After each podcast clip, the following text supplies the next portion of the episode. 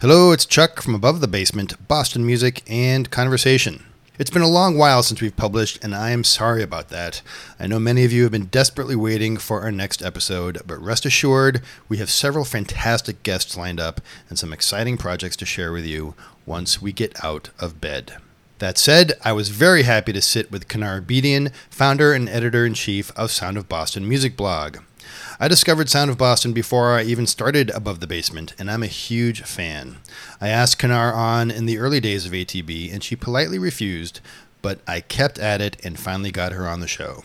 Knar loves Boston, and like many of us, she wants to make sure people know how amazing and vibrant the Boston music scene is. But even beyond that, as a proud Armenian American, Knar is a tireless activist working to draw attention to the terrible violence and oppression happening in her ancestral Armenia.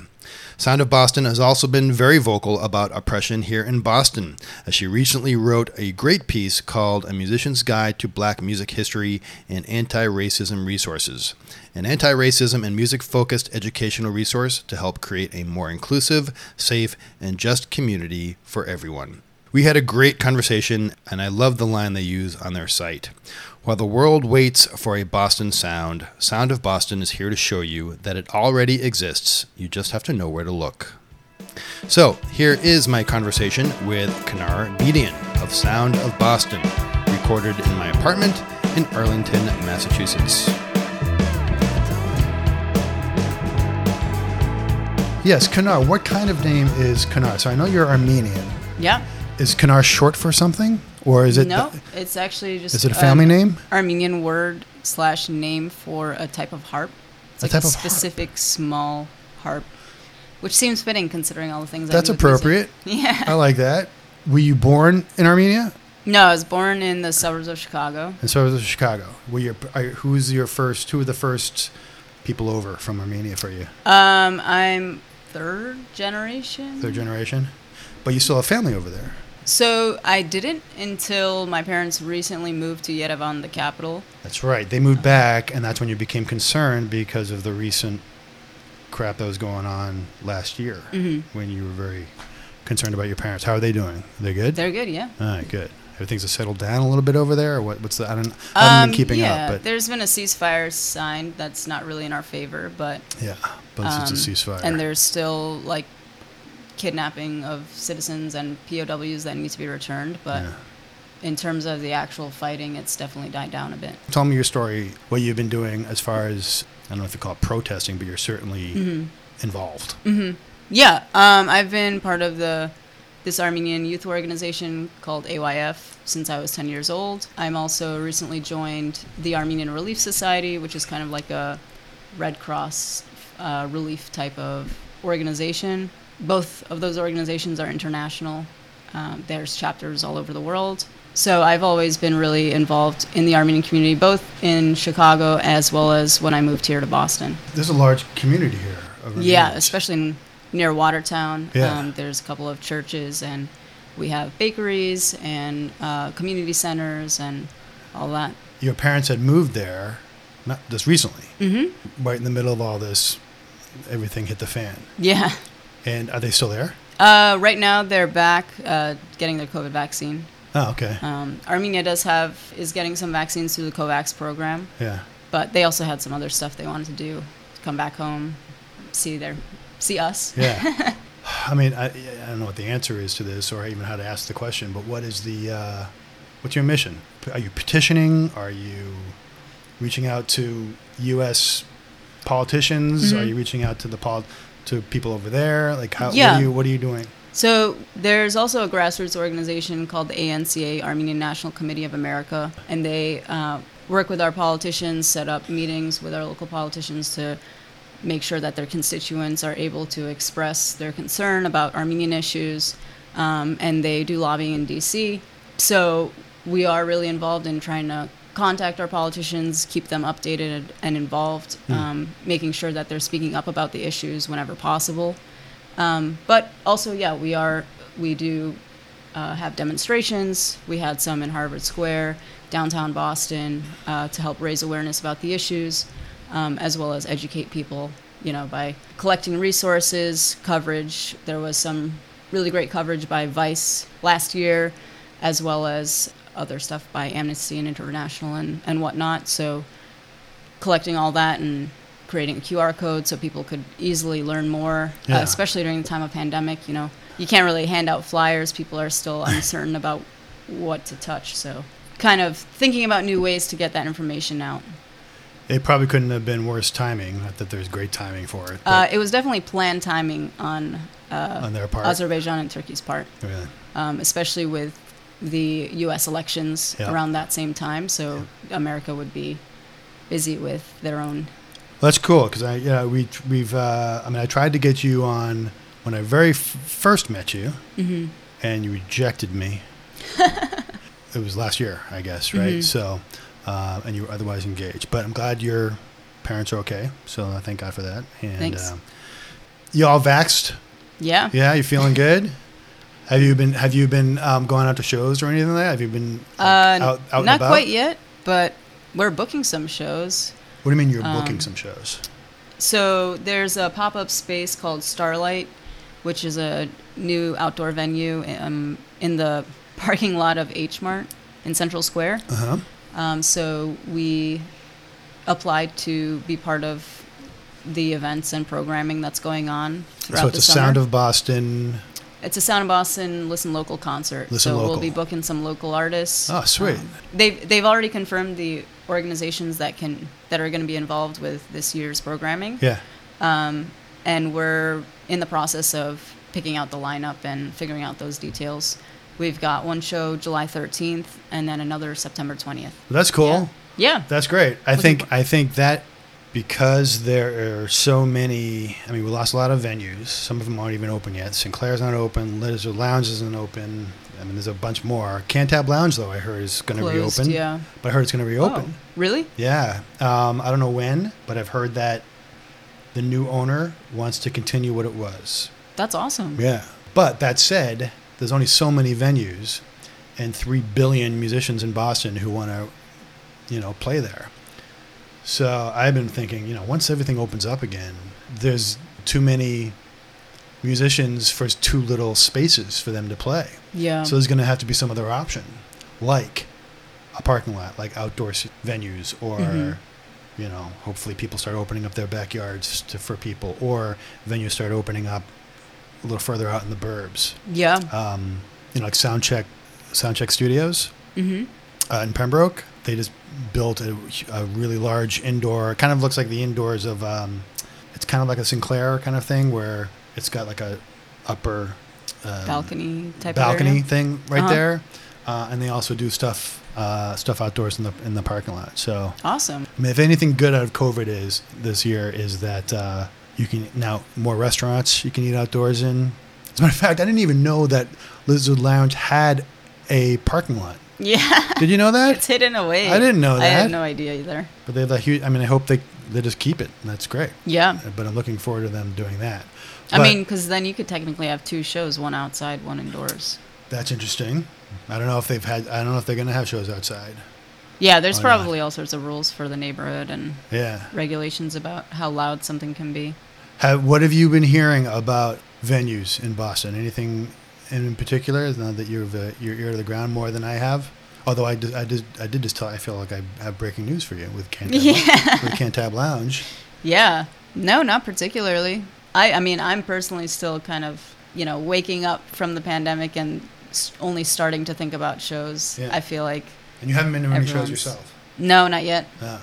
The went- only show I went to was a really small backyard show that S203, which is a local artist management company, Okay. put on, um, featuring two local artists, Aldra and Chris Walton. Okay. But that was small and outside, and I was pretty familiar with a lot of the people in the crowd, so Yeah. it's kind of a different type of comfort level than going to a an indoor venue with Yeah. a ton of people you don't know. I went to Swanzey, New Hampshire. Mm-hmm. So I saw Neighbor and Pink Talking Fish played there Oh, cool. uh, a couple weeks ago.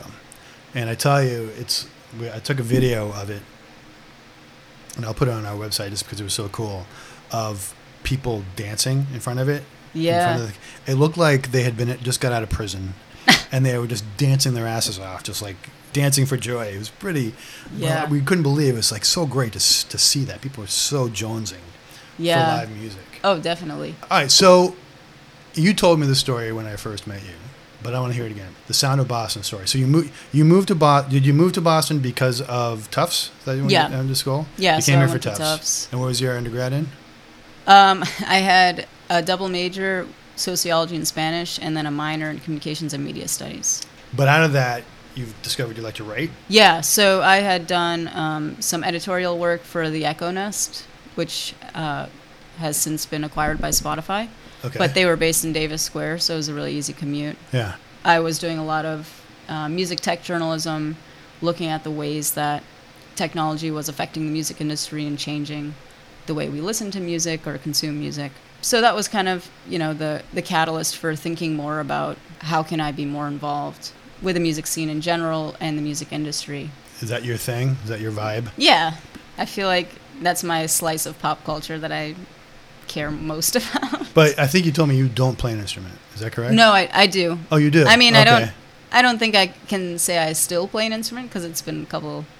My cello is sitting dusty. That's right. You were a cellist. But, I do remember you telling me Um, yeah, I played cello for about 13 years in. Well, symphony then, yeah, I'll orchestra. just pick it up. It's like riding a bike. it's tough when you when you're used to the orchestra setup.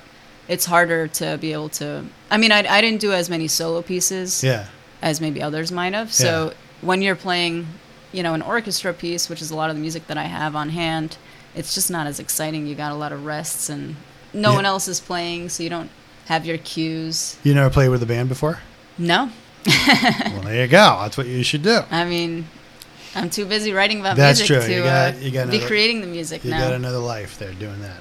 But you, uh, from the story I think that you told me, and that's- that's on the Sound of Boston website. There's a guy you became friends with who, and you, Mhm. and he started a Sound of Boston somewhere else, or is like, how- so yeah, explain that to me. Yeah, yeah. I'm butchering it. Um, so essentially, uh, the my co-founder Jonah Ullman, he had studied abroad in Denmark and had his own music blog um, and was writing about some Danish artists. And a music site called Sound of Aarhus reached out to him. Um, Aarhus is the second largest city in Denmark. Their idea was to reach out to a bunch of different cities who, you know, are overshadowed by a larger music city nearby. So for their situation, it was Copenhagen. For us, it's New York. And really find a way to highlight the strength of the local music scene and show people that there was something really special in that community. And so uh, when I ran into Jonah at the Nines Music Festival, which doesn't exist anymore, it was in the Nines Music Festival. yeah, where, where was it It was in Danvers, In Massachusetts. Explosions in the Sky Oh, played. okay. Cave Flay. So we had met there, and I found out that he was behind this music blog that I also had followed. And we started talking, and he saw I had my camera, and So that you'd I already was followed the, his blog. yeah, without So- knowing it was him. it. Yeah, Why were you following a blog from over in? I knew someone from Tufts ran that blog. So he's a tough. He was a Tufts grad. He was also from Tufts, yeah. So essentially, there was a separate team, the Sound of Aarhus people, who had reached out to Jonah, um, who had his own blog. okay. And they said, hey, we see that you know how to run a blog. We see you've been covering some Danish artists, which is how they found him in the first place. gotcha. Would you like to start a Sound of Boston? And when we met at that Nines uh, Music Festival in Danvers, I was also writing about it. I was covering it, um, like taking photos. And so he said, hey, why don't we start this together? It kind of, at first, was something we thought we would just do for fun, but we what year is also. this? 2013. 2013. Um, oh, that's right. It's right on the. It's right on your website. It's Sound Boston Yeah. 2013. It's right there. Yeah. Yes. Yes. and that was around the time the Phoenix had folded, um, That's and right. we, so we had done some market research and just a competitive analysis to see, you know, what other blogs were out there, where would we fit in, was there a space for us Yeah. as a as a new music blog um, focusing on the local scene, and it felt like there was, and especially from the feedback we heard from the local artists that we had started to cover, Yeah. it sounded like we were helping to fill a gap. We grew pretty quickly and have been about 25 to 30 people on the team for the last, I'd say, seven years. Yeah. I'm not sure when they close, but like all the small fanzines. It's, I mean, and it's they're all- tough too. Like all- if you, gone. there's also a lot of smaller blogs that are run by one person or Sure. a few people, so it's hard to keep that Redline up. Roots and Mhm. yeah, sure. Yeah, I think that that's one of our strengths is having that team, having different roles for each each person on the team, right? We we have separate editors and writers and photographers and press coordinators and whatnot. So All right, so you decided to you decided to start this in 2013. Mm-hmm. It, but it was always going to be an online blog and not a publication.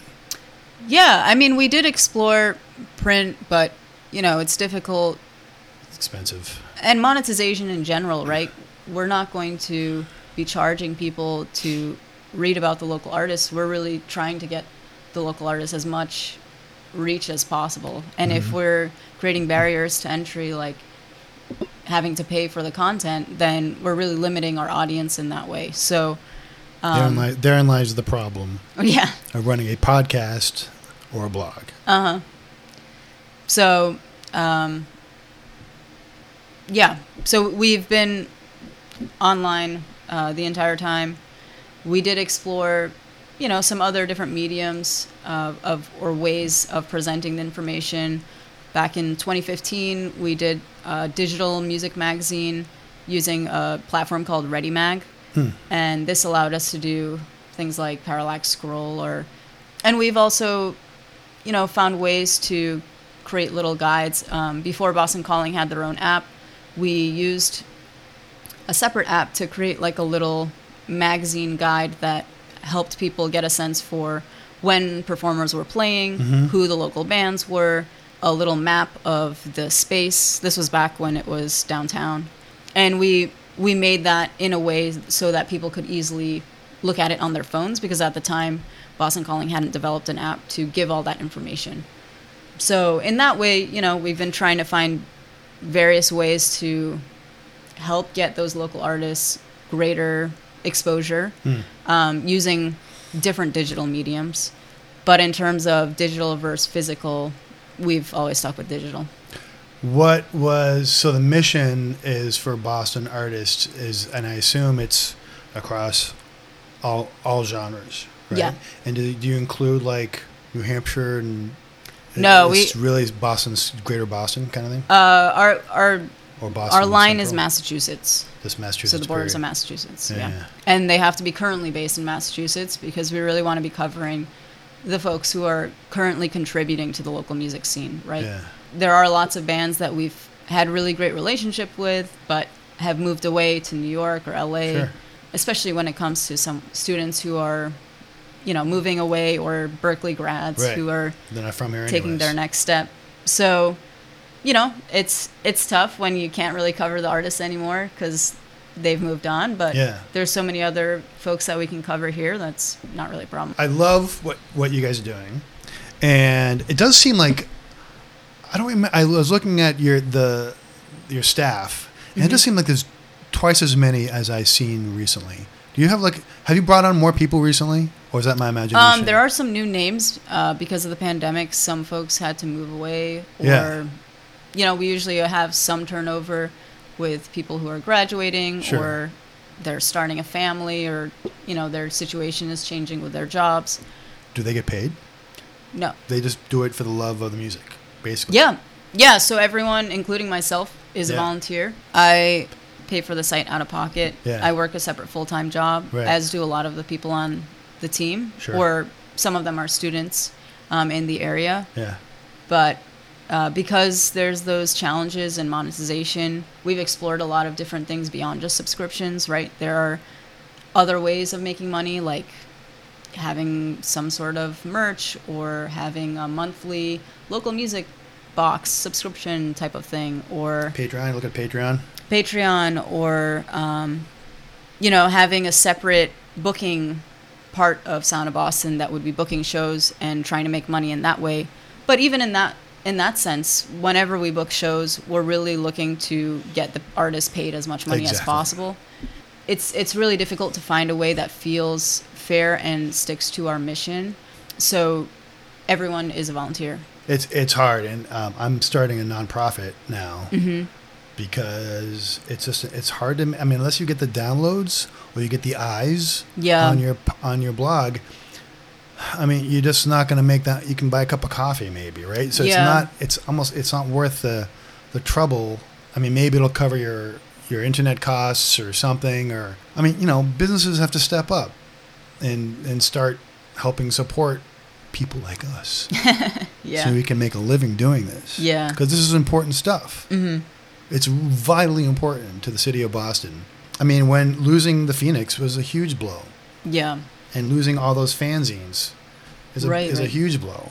And Yeah. so there's not a lot of places where people can go to get the press. I mean, they can go to they can go to the Boston Herald, they can go to the Boston Globe, but that's few and far between being able to get in there. Yeah. So you need that you need that niche blog or podcast hmm um, to take care of these people. So um, I mean, know, it's also it's helping it's helping alert people who might be wanting to go to shows but aren't sure who to see yeah, of the local bands that they can go see in their local venues. Um, we're also playing that role of you know being that stepping stone from for the next larger blog, the more international or national blog that's going to help them get coverage that's going to help their career move even move forward even more quickly. Do you have so we have a informal agreement where Mhm. I we have you on our menu and you, you have us on your menu. So hopefully people can go check us out uh, on either of, of those. Do you have any other affiliations with other blogs? Kind of, is there any kind of uh, you know connection? Um, no, not necessarily, but a couple years back, we were part of a collective, I guess we could call it, uh, called Boston Scene Party, Mm. um, which was a lot of different music blogs from around town who came together to, you know, problem solve and talk about the scene and uh, just connect. You know, Allston Pudding was part of that. Right. Bishop and Rook, which was another local blog. Right. Yeah. Yeah. Um, Yeah. I actually I have all those blogs, and I'm not even sure how I I, I'm- I should update it on my on my website. Mhm. I pulled in all the venues, and that's probably needs to be updated too. Yeah, yeah. And and the blogs, and I remember that one. Yeah. Uh, is it Yeah, still, Allston is Pudding. It, is it still Allston around? Pudding lists a lot of them Yeah. on their site. Uh, no, it's not around anymore. Um, two of the people who are really central to organizing the meetups got married to each other. Ah, isn't that So- nice? so you also had something that I I started doing as well, until I ran out of money. You have the neighborhood sessions. Yeah, And I haven't done it in a, in a while, but I really like them. yeah. We've had some challenges with continuing the neighborhood sessions. Um, we had them going strong for a while, and then I don't think The- we had one since like 2018 or something like yeah, that. the main video crew we worked with from Emerson Yeah. um, ended up moving to LA as they do. We've been trying to figure out who to work with next, but honestly, I've been really busy with a lot of other projects and just working on the typical site administration stuff and Yeah. making sure everyone on the team's getting what they want, getting the experience they want out of the publication. So Yeah. we haven't been able to start it up again, but it was a great way to hear new covers from artists that we really loved. Yes. Um, some of those covers, I think a lot of people have listened to at this point as the artists got bigger. Um, Tall Heights was signed to Sony, so they started getting bigger. Um, and Jim Lee obviously has been a really big part of the music Yep. scene here. Exploded Yeah. recently. Um, Ripe as well. We we had recorded one of their ICA Yep. sets back when Berklee was doing those summer sessions Yep. or summer concert series, Yeah, yeah. and they had one on the, at the ICA. I think they've moved it since, but it's somewhere near the ICA still. So, what was the biggest challenge for you during COVID for, for Sound of Boston? I mean, in terms of most of our coverage, we didn't necessarily need to change anything, Yeah. right? We can still interview an artist for a local spotlight via email or on the phone or through Zoom. Uh, we can still cover an album and review it, you know, virtually. Um, I think the thing that was the hardest was, you know, checking in with the team, making sure the staff was able to keep up with their duties, right? It was a hard time for everyone. People had family things happening, they had changes in their job situation, Yeah. um, they had general stress and anxiety, and we really had to be sure that we were understanding and accommodating their their workload accordingly. Sure. So I'd say that was honestly the biggest challenge. Um, then again, like also making sure that we were, you know, picking up and adding to the team whenever necessary so that we could kind of keep up. I do think our cadence slowed for sure, but I also didn't really want to stress about that because the the time, you know, didn't call for us to be able to be on our game. It's just difficult for everyone to be keeping up with the stuff that they were doing previously at the same speed and intensity. Yeah, I mean, I think everyone dealt with it the best they could. Yeah. Um, I think the dis- the most disappointing result of it was that certain albums didn't get toured. Yeah, exactly. I mean, it's also tough, right? Like a lot of a lot of this ability to feel like you understand what's going on in the scene is being able to go to the shows, Hmm. running into the other artists, even if they're not performing, the people who are going to support their friends who are on stage, Yeah. um, and hearing updates from them just naturally. And when you're, you know, resorting to texting or Facebook messaging or emailing or waiting for them to post an update on social media, then you just don't get that same kind of immersion into the scene as you would normally. And I think that was also a really big challenge because that's that's a way that a lot of us hear about what's going on. You know, we get submissions through the site, Hmm. um, but we also spend a lot of time going to shows or Yeah. finding out about a new artist because they're the opener or Exactly. hearing one of the bands that we're when interviewing or or just run into talk about a band that they're excited about. And when you're missing that kind of natural spontaneous element you know it changes things. It totally does, and I, I, there's been a, a good portion of the people we've talked to that I discovered because they opened, they were openers, yeah. Or I met them in the audience. It's one of those things where you don't realize how much, how important it is until it's gone. exactly. And the crazy thing is that there are people who hadn't been to concerts in so in so in years hmm before COVID that see music for the first time just recently, and they're like, "Oh my gosh, why hadn't I been doing this? why did I stop going to see music?" yeah And I mean, I, you know, it's a certain life catches up to you, but but that's the beauty of this. It's like people are. I mean, I, I hope it, it is that people really start to appreciate live music more yeah yeah um, and the great music that's around Boston. I mean, there's so many great musicians around here. It's just like it's insane. Um, you don't have to go anywhere else hmm to hear great music. Everyone's everyone's right here. Yeah, especially now, right? The venues really need our support. So hopefully, you know, people remember how much they love live music or are aching for it and come back and go to more shows than they normally would and buy more tickets than they normally would because they're catching up from all the shows they didn't get to see last year. So what's the? I mean, now that things are just opening up now, have you had like a big powwow with your with your crew to see like? Do you need? Do you think you're going to need more people? Do you think there's going to be a renaissance of epic proportions? Like they said, you know, I heard I just read an article the other day. They said it's going to be like the Roaring Twenties. Things are just going to explode around here because people are dying to get out and go see music. Do you have you kind of been talking about this and have, are you taking measures to kind of Mhm. to be there for it, or what's what's been what's the story for you guys? The thing that will change, obviously, is that we're going to be able to go to shows again and start covering them. Yeah, We're hopefully going to book a few more shows, although that's not something we do super frequently, regardless of whether the pandemic was happening or not. do you agree that? Do you think there's there's going to be a big explosion of arts and music after now, or are you? I mean, I hope yours? so. Yeah. Um, I think it's hard to tell, right? I I think some people also maybe saw like a slower version of life that they needed.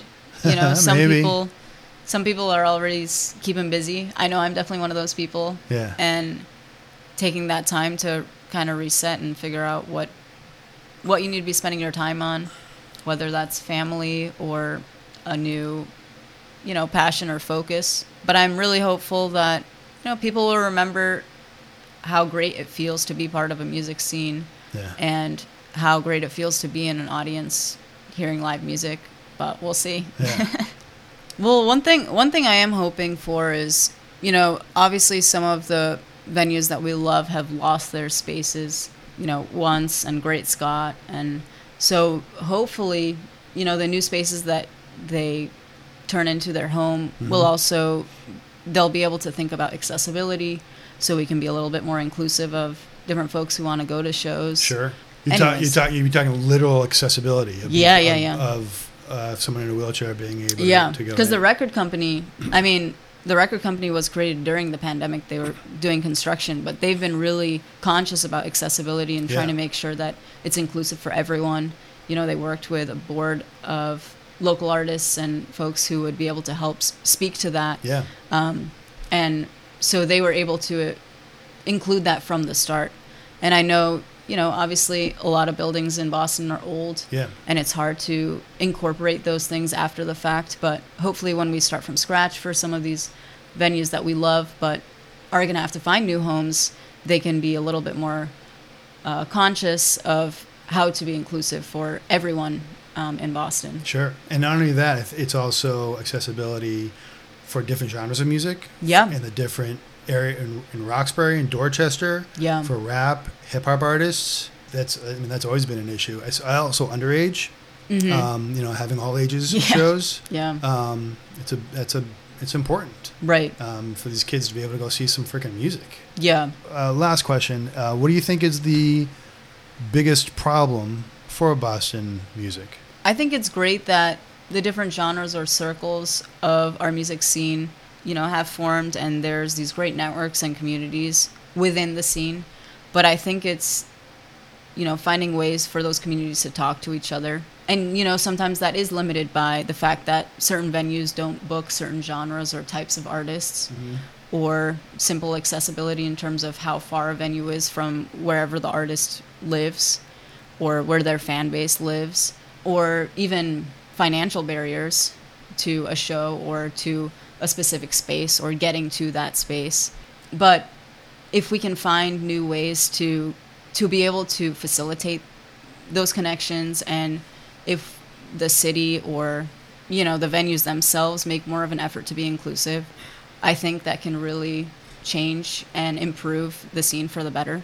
Yeah, and I, and hopefully the musicians don't have to flee to L.A. and New York to to find that accommodation, right? yeah. I mean i think we still have a long ways to go in terms of building out the infrastructure to allow the artists to build a career of the size that they might want in boston. Um, because we're seeing that you know with certain artists they're getting to a certain size. And after that there's only so many spaces you can play in boston without it becoming redundant or you know without wearing out your fan base and whether that means you have to travel farther away to be able to get those shows i mean that just makes it more difficult for the artist whereas if they're living in new york or la they don't have to travel quite as far. They don't have to go all the way to Maine or Burlington or wherever it might be to spread out their cadence of their shows and to reach different audiences.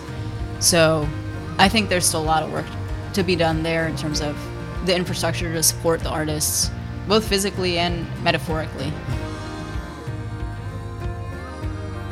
I would like to thank Knar for the conversation and all she does for Boston music. You can check out and bookmark Sound of Boston at soundofboston.com. And you should also check out their event Sound of Boston and S203 present Listen Local on July 13th. Sound of Boston and artist management company S203 present a night of live music featuring local artists Miranda Ray, Chris Walton, and Tashawn Taylor. I will share the Eventbrite link on our ATB Facebook page. Go to abovethebasement.com where you can sign up for our newsletter, listen and subscribe to our podcast, like our Facebook page, follow us on Twitter, and look at all the nice pictures we post on Instagram. We are everywhere. From all of us at Above the Basement, thank you for listening. Tell your friends, and remember Boston music, like its history, is unique